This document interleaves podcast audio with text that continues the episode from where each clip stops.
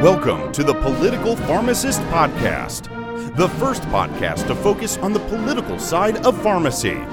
Here's your host, Eric Geyer. Welcome, Political Pharmacist Podcast listeners. I'm your host, Eric Geyer, and with me today I have Dr. Bailey Larson. Dr. Larson is the Strategic Initiatives Associate for ASHP and a graduate from the University of Colorado College of Pharmacy. Welcome to the podcast, Dr. Larson. Thanks, Eric. It's a pleasure to be here. Thanks for having me. Hey, well, you know, I'm glad you're here because ASHP has really been supporting a new act. It's called the Right Drug Dose Right Now Act. Can you kind of inform the listeners like what this is and kind of why ASHP is supporting it? Yes, thank you. So, this Right Drug Dose Right Now Act is a bill that focuses on basically reducing drug events through the use of pharmacogenomic testing. So I'm sure most of your listeners know this, but just as a reminder, um, clinical pharmacogenomics is the practice of using genetic information to guide optimal drug selection and drug dosing for patients to maximize therapeutic events, improve outcomes, and minimize toxicity. So this bill was introduced in February of this year by Eric Swalwell from California as the Democrat lead and Tom Emmer from Minnesota is the Republican lead. It really has three main components that appropriates $7 million each year from 2022 to 2025 to the NIH for maintenance of pharmacogenomic implementation research. So the three components, I'll break them down for you. The first one is education for patients and providers. So some of the funding would go towards educating the care team on how to use test results to adjust a prescription or change a health plan, for example. It would offer education on pharmacogenomic training. And then they even included things like a national multimedia campaign to reach rural regions and also include community health centers, community pharmacies, and other local health clinics. The second main component is updating the National Action Plan for Adverse Drug Event Prevention, which currently only involves three main drug classes. These are anticoagulants, diabetes, and opioids. This hasn't been updated since 2014, so ASHP is really in support of this update. Very reasonable to update this. These three drug classes are major contributors to adverse drug events, as we know, but they're just a small piece of the overall problem. Even within a drug class, we know as pharmacists there's major differences exist in the pharmacokinetics of these drugs, and therefore there are major differences in drug gene interactions. Other elements to reduce adverse drug events is assessment of patient characteristics and social determinants of health, concurrent medications, and medical conditions to optimize medications to improve outcomes of safety and efficacy. The third component of this bill is all about improving the electronic health record system to improve the use of pharmacogenomic information. This would include real time pharmacy benefit checks, electronic prescribing systems, automatic alerts when testing is appropriate or when a drug gene or drug drug gene associated is noticed is noted. You mentioned having EHR access at your FQHC. So you mm-hmm. know the importance of having that accessible at pharmacies. And if this pharmacogenomic information was available, it would make that even more helpful to the care team. So that's just kind of a big picture overview of this bill that might be the overview, but that's still a lot that goes in there. So, I mean, I think that the EHR thing is really cool because it allows if uh, maybe you have more patients who are a little difficult or you know treatment resistant, as people might call it for like some psych medications, you can really kind of do that test and then look at kind of like, hey, are they fast metabolizer, slow metabolizer, some of those type of things, or even you know for drugs like addiction, like we you know buprenorphine. If you're a fast metabolizer, 3A4, that can be a big problem. If to get in the weeds a little bit. But I think that the training thing is cool too because there's a lot of money being sunk into training with that. And we've seen a lot of where pharmacists have kind of started their own business with, you know, training people on how to do that, how to read it, what the tests are, and the, how to order the labs and stuff like that. Is that kind of really one of the the major pieces that ASHP is really excited about, and for that reason, because it does give pharmacists like almost like that autonomy level that we are really the experts in that might not have had before. Yeah, exactly. We know that this is a great opportunity for pharmacists to really lead and This is our expertise, this is our wheelhouse. And as pharmacists, a part of the care team, we know that we not only have the expertise but can help educate the rest of the care team about pharmacogenomics, including when we um, you know perform comprehensive medication management and helping to decide which patient is eligible for tests, what the tests mean, and then with those results, how do we go forward with that care plan? So you're right, this is this is something that we've been hearing from our members is important to them because it has such potential to create better patient outcomes. Yeah, and I think it's really cool too because the you know what it means for pharmacists like we almost get put in the driver's seat because I know if I ever talk about enzymes or my clinical team talks about enzymes any of the providers. Some of them are good but like there was one the other day they asked me a question and i brought something up and they just kind of like stared at me blankly and i'm like it means you're gonna have to give a higher dose. And, and it was just kind of like one of those like yeah. I didn't think about that before it came out of my mouth type of things. And so this would really i don't want to say cause confusion but really kind of show them our value because we can just kind of go and interpret that right away like off the top of our heads and i think that's pretty cool. The um the action plan for safety is interesting. So when you talk about that and like, you know, even with the EHR for like flagging gene things, is I, I don't even know what that looks like. Like in a in a dream world, what would that look like to you or to, you know, people at ASHP? You know, the the bill is a little vague when it comes to the EHR updates, which is maybe positive and but I know that when we offered feedback, one of our part of our feedback was when this goes to markup, which we have a feeling that it will soon, let's really try to get specific about what we're asking for in the EHR. And as pharmacists, we know that medication optimization relies on not only data, but current health information, capturing you know real-time information about the patient and their clinical status. So I think this could this could look like a lot of things. I think the most important is that providers, including pharmacists and all members of the care team, are alerted when there's either an opportunity for a test or when we know that based on a diagnosis or a medication that they're on, that a test result can affect what the next step is going forward. And from my stint in a hospital, it was it, there just wasn't a great place for it in the EHR. It would either come up as an allergy and then the tenant can just be you know overridden or it's buried somewhere in the notes. So ideally it would be great if some of this funding could really go towards a consistent clear um, non-burdensome way for all members of the healthcare team to just quickly access this information. And it we know that burnout is a huge problem for pharmacists and care team members. And part of, you know, one of the big things is just this administration burden. And so I, I don't want to create another another process, another workaround. If it could just be simple and clear and a simple alert telling you exactly what you need to do, or you know, a, a, quick referral to the pharmacist and, and passing it on to them. I think that would be the simplest solution. Yeah, I was picturing. I guess you know, in my head too. I, I really like the way you described that. I was thinking like eventually if you get this integrated into like an EHR, it could probably even move its way even to like a retail type setting where if a prescription's sent and it's like an odd dose or something weird or it's a weird combination, like the prescriber could easily have in the notes like, hey, there's this pharmacogenomic thing and they're a fast metabolizer of this enzyme. And then you could be like, ah, that clarified it real quick. Instead of having to call, go back and forth. And so that sort of integration could be really cool to help actually increase and like the the, the speed of care to patient and also decrease the amount of like wasted time going back and forth with checks with like you know a pharmacist in general like who's questioning something because they can't see it or they're not sure. And i thought that was a really a really cool thing that could be integrated with something like this that would really make it flow well. And you know if you you know you had a specific population or somebody who identified it was a certain race that we know has a higher rate of being a fast faster poor metabolizer of something and they're on that drug, maybe the system would flag it. And then if you ever see pharmacogenomics, people are immediately going to think pharmacy just because of the name. So that might be a good way to really get the pharmacy team involved in that. So I think that's that's pretty cool too.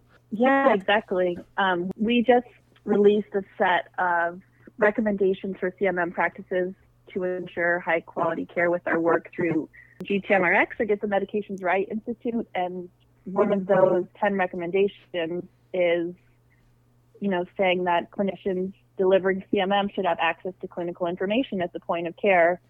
And it exactly comes back to this. So I, I think that's that's a great point. And so that's a big opportunity for pharmacists. And I think the other thing that we kind of touched on is just pharmacists' ability to educate patients, pharmacists, and other healthcare professionals about the principles and appropriate indications for pharmacogenomic testing and then communicating the specific drug therapy recommendations to the healthcare team. Yeah, that's obviously that that's what we do. So I think that's great to really integrate that. Yeah. So what what would something like this mean for patients?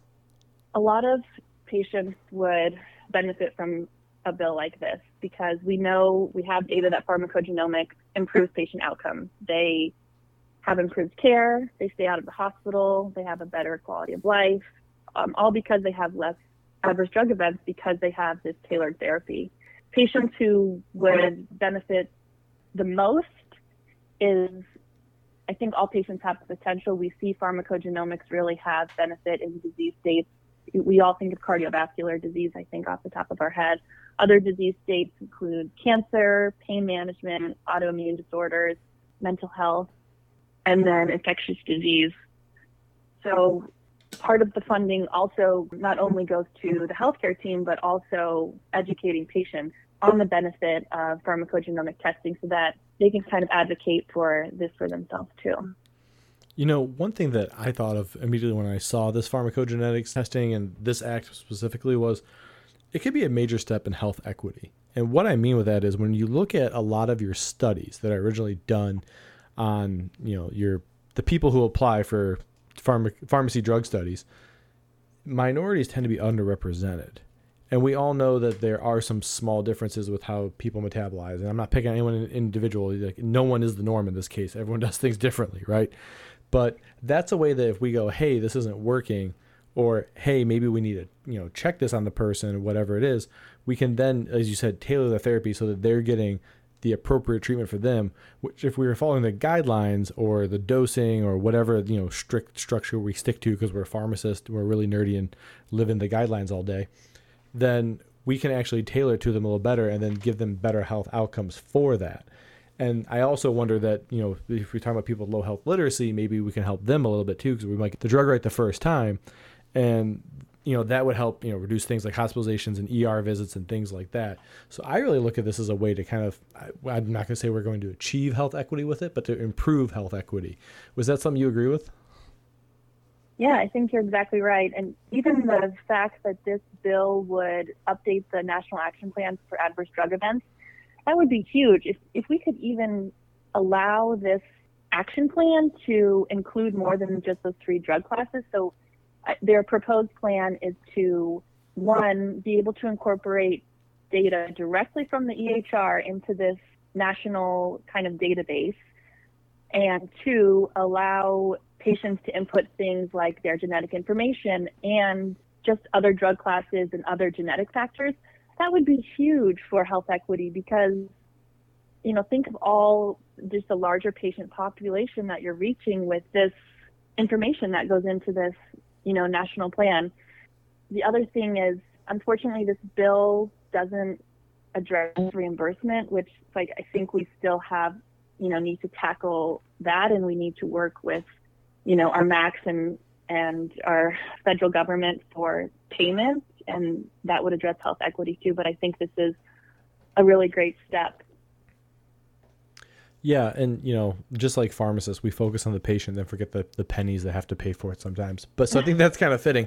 But uh, nonetheless, that is important because, like you said, you want to get paid for it. But I think it's a it's a really cool step. And then I guess possibly if you saw the the proof in the pudding with how well it worked, you could then ask for the funds after that. So maybe that's what they're thinking with how this was introduced. But again, I don't want to put words in the uh, the, the bill sponsor's mouth. So I think that that's a interesting way for yeah, them. Yeah, you're right. It, and I maybe I spoke too soon. Reimbursement would be ideal for the pharmacist services, but even um, allowing you know preemptive testing because right now the payment is, you know, you have to have a diagnosis and only a specific physician can order the test. And in some states it can be a psychiatrist, but not all states. And in order to in, improve health equity, like you were saying, we really just need to, to broaden that so the testing is is more equitable and more available, so that it doesn't have to come out of out of pocket for patients that really want these tests without the you know exact diagnosis that their insurance, if any, pays for. Well, but we'll, we'll focus on we'll focus on the positives here. no, you're right. You're right. Take take uh take good when you can make good with it. So, but you know yeah. the other thing too is unlike COVID vaccines, this is just something that people would have to get one of, and they should be good for life. So that would be a huge benefit too, because you might catch something down the road or prevent something down the road by doing that. Not that everybody's going to want it or need it, but that might be a really cool thing about this that's different is it's not like your DNA is going to go completely flip overnight with how something happens. So yeah. There, there could be some upregulation due to some other issue, but at least you would know baseline kind of where they were. So that's a that's what makes this a little bit different and unlike the you know the boosters we keep having to giving with COVID at the at the time. Right. Right. But I think that's a really um, really cool thing about pharmacogenomics is and you kind of stole my answer for one of the questions I know you're going to ask me because I completely agree. And if, if more people could just get these tests, even at either a younger age or at an initial diagnosis, and not wait until after a cardiac event or until after you've been diagnosed with depression and trying to treat it for a year, if we could get some of these tests earlier and a tailor a treatment sooner and not have to go through three or four you know, different medications and hospitalizations, I, I just think that would be such a benefit to not only the patient but also our healthcare system. Yeah, ounce of prevention, pound of cure. It's way easier to prevent something yeah. than it is to treat in the ER, right? Like that just makes sense. Yeah. All right, so I, we obviously know ASHP supporting this. I'm not sure if there's anybody else who jumped on board. I'll, I will save that for you to share. But uh, who else jumped on board to support this, and what can others do to express their support for this? Yeah, good question. So this bill is popular. It's got bipartisan support. There's really no one that is opposing it, which is which is great. Wait, you um, mean Congress has something bipartisan for once? I well, uh, I am I am saying that. yes, it's it's really positive. It, it's exciting to see. Personalized Medicine Coalition helped get this bill introduced. GTMRX, which is Get the Medications Right Institute, which is a, a group that ASHP was a founding funder of that has physicians and employer groups and labs and pharmacists. There's it has a lot of support from external stakeholders. And obviously, ASHP supports it as I've been passionately emphasizing, but it, it really does support our mission village, and we have you know policy statements about this. So for others to express their support, we just right now are at the stage where we need to garner some um, additional co-sponsors. It's currently sitting in council. So the best thing to do is to contact your Congress member. As a constituent, your voice really does matter. And and now's the opportunity to allow your voice to be heard. They want to hear from you, and if you can email them or or call them, you know, it doesn't. I think it takes less maybe than people think to really have them kind of consider this and listen and consider joining as a co-sponsor. You can go to congress.gov and search for the bill, and then there's a button right there that just says contact your member. I think is the easiest way. I will be doing that immediately after this podcast, even though I know they're also all running in primary. Well, the primaries just finished here in Ohio, so hopefully they'll, uh, you know, but that is what it is. So yeah, hopefully everyone can go do that. I'll put a link to that in the show notes because that is beyond useful, even outside of pharmacy, if you want to be a voice who gets heard. So I think that's great to share. Well, That'd I can't. Great. I can't let you go, Dr. Larson, without asking two questions. To ask anybody, which I might have stole your thunder on one, apparently. but, but uh, if you could change one thing about pharmacy that is not a law, what would it be? You you get a lot of good answers for this on your podcast, and I've been thinking about it. And this is you know this is kind of my job as an ASHP employee. I work for you, so my whole job is thinking about pharmacist issues and how I can help. So I think because of the theme of the podcast, I've, I've really been reflecting and kind of working in the pharmacogenomic space now in the ASHP Innovation Center for almost two years. So I really, really wish that pharmacogenomics panel based tests were a standard of care and paid for instead of CMS allowing uh, medical administrative contractors or MACs and state Medicaid agencies to make their own coverage determinations. And as you said, you know, panel-based tests were standard of care before a diagnosis. It would save time, it would reduce costs um, and ADEs, and stay on the patient's medical record for the foreseeable future in case something did come up, like a cardiac event. I get what you're saying with that, and I think that's a good thing to change. Well, moving from that one, uh, the last question: If you could change one law in pharmacy, federal or state, you'll probably go federal since you work for a national organization. what would it be and why? So my answer to this one is actually the MAT Act, which is the Mainstreaming Addiction Treatment Act.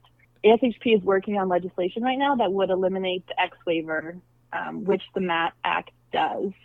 Uh, this bill would remove the requirement that a healthcare practitioner uh, has to apply for a separate waiver through the DEA to dispense certain narcotics. And I'm sure we are familiar with this, including buprenorphine for mostly substance use disorder. I really believe that if this X waiver was eliminated, that pharmacists could play a huge role to expand access to this clinical therapy. It, they could easily take on the role of prescribing MAT, um, particularly to address gaps in care. They can help develop treatment plans, communicate with patients, coordinate care, and monitor adherence and improvement, along with um, prescribing and dispensing drugs like buprenorphine. So right now we have uh, there's close to 250 co-sponsors on the House, and it's gaining momentum. So one to one to keep your eye on. Yeah, that would be huge. I, I know that President Biden has brought up a lot of changes around when it comes to addiction and things like this. So hopefully that this will have some momentum, not just because it's him, but just because I think it's the right thing to do if we want to fix the opioid issues that we have, especially because it was pretty massive, especially with COVID and all the stress made it worse. And this is actually one that with where I work and the services we offer is close to my heart because there's only so many people who, you know, a lot of them have XDEA waivers, but if they, they need to take vacations too, right? So who fills in for them when they're gone? Like just those patients who we know who are steady. Do we try and cram all in ahead of time? Do we try and give them extra refills to get them in after that? Like how do we handle that? And like you said, the pharmacy team, someone's always going to be there to dispense stuff unless you know the power goes out or something crazy happens. So they're like the perfect people to help kind of bridge some of that and really fill in the gaps there. Especially since we we know what we're doing, we can see their refill history, we can access their PDMP, we can see all that it can just be a simple screen and go for the most part when it comes to that. Obviously, there's a little more to it, but I'm simplifying it. So I think that's a great one and one that here in my home state of Ohio would be huge. And even our state senator Matt Dolan, who helped pass our provider status, really wanted to help us tackle opioid uh, issue with that provider status. And this is what you described is a perfect way to do that. So I'm fully supportive of that. Oh, good. You know, we're hearing from our members that physicians that specialize in this are either leaving practice or retiring, and then it kind of just leaves this gap of the patients having accessible not only access but that kind of one-on-one clinician support. So I, I think it's a really great opportunity for pharmacists to to step in, and we're definitely capable. Yeah, and willing. I, I think that's huge, and it would provide a, a great opportunity for us to kind of break the stigma, not even just with patients, but even with like the pharmacists ourselves. When we're like, why do people always coming in two days earlier? You know, that sort of thing. Like we can actually get to know them yeah. a little bit and get to see kind of, I don't right, say what they're right. going through, but understand them as people. Well, if people yeah. want to find everything ASHP supporting or things of that nature, or even find you, where are some good places they can they can connect that? Oh, that'd be great on our ASHP website, we have a tab at the top for advocacy. You can get all the latest information there and um, from our government relations team. And yeah, please email me. I'd love to hear from you at blarson at ashp.org. All right, you guys heard it right here. B Larson at ashp.org, and ASHP has an advocacy tab. You can also find everything they're supporting. So, Dr. Larson, thank you for coming on the podcast. Thank you so much. It was great talking to you. All right, and listeners, thank you for listening to the Political Pharmacist Podcast, your prescription for pharmacy and politics.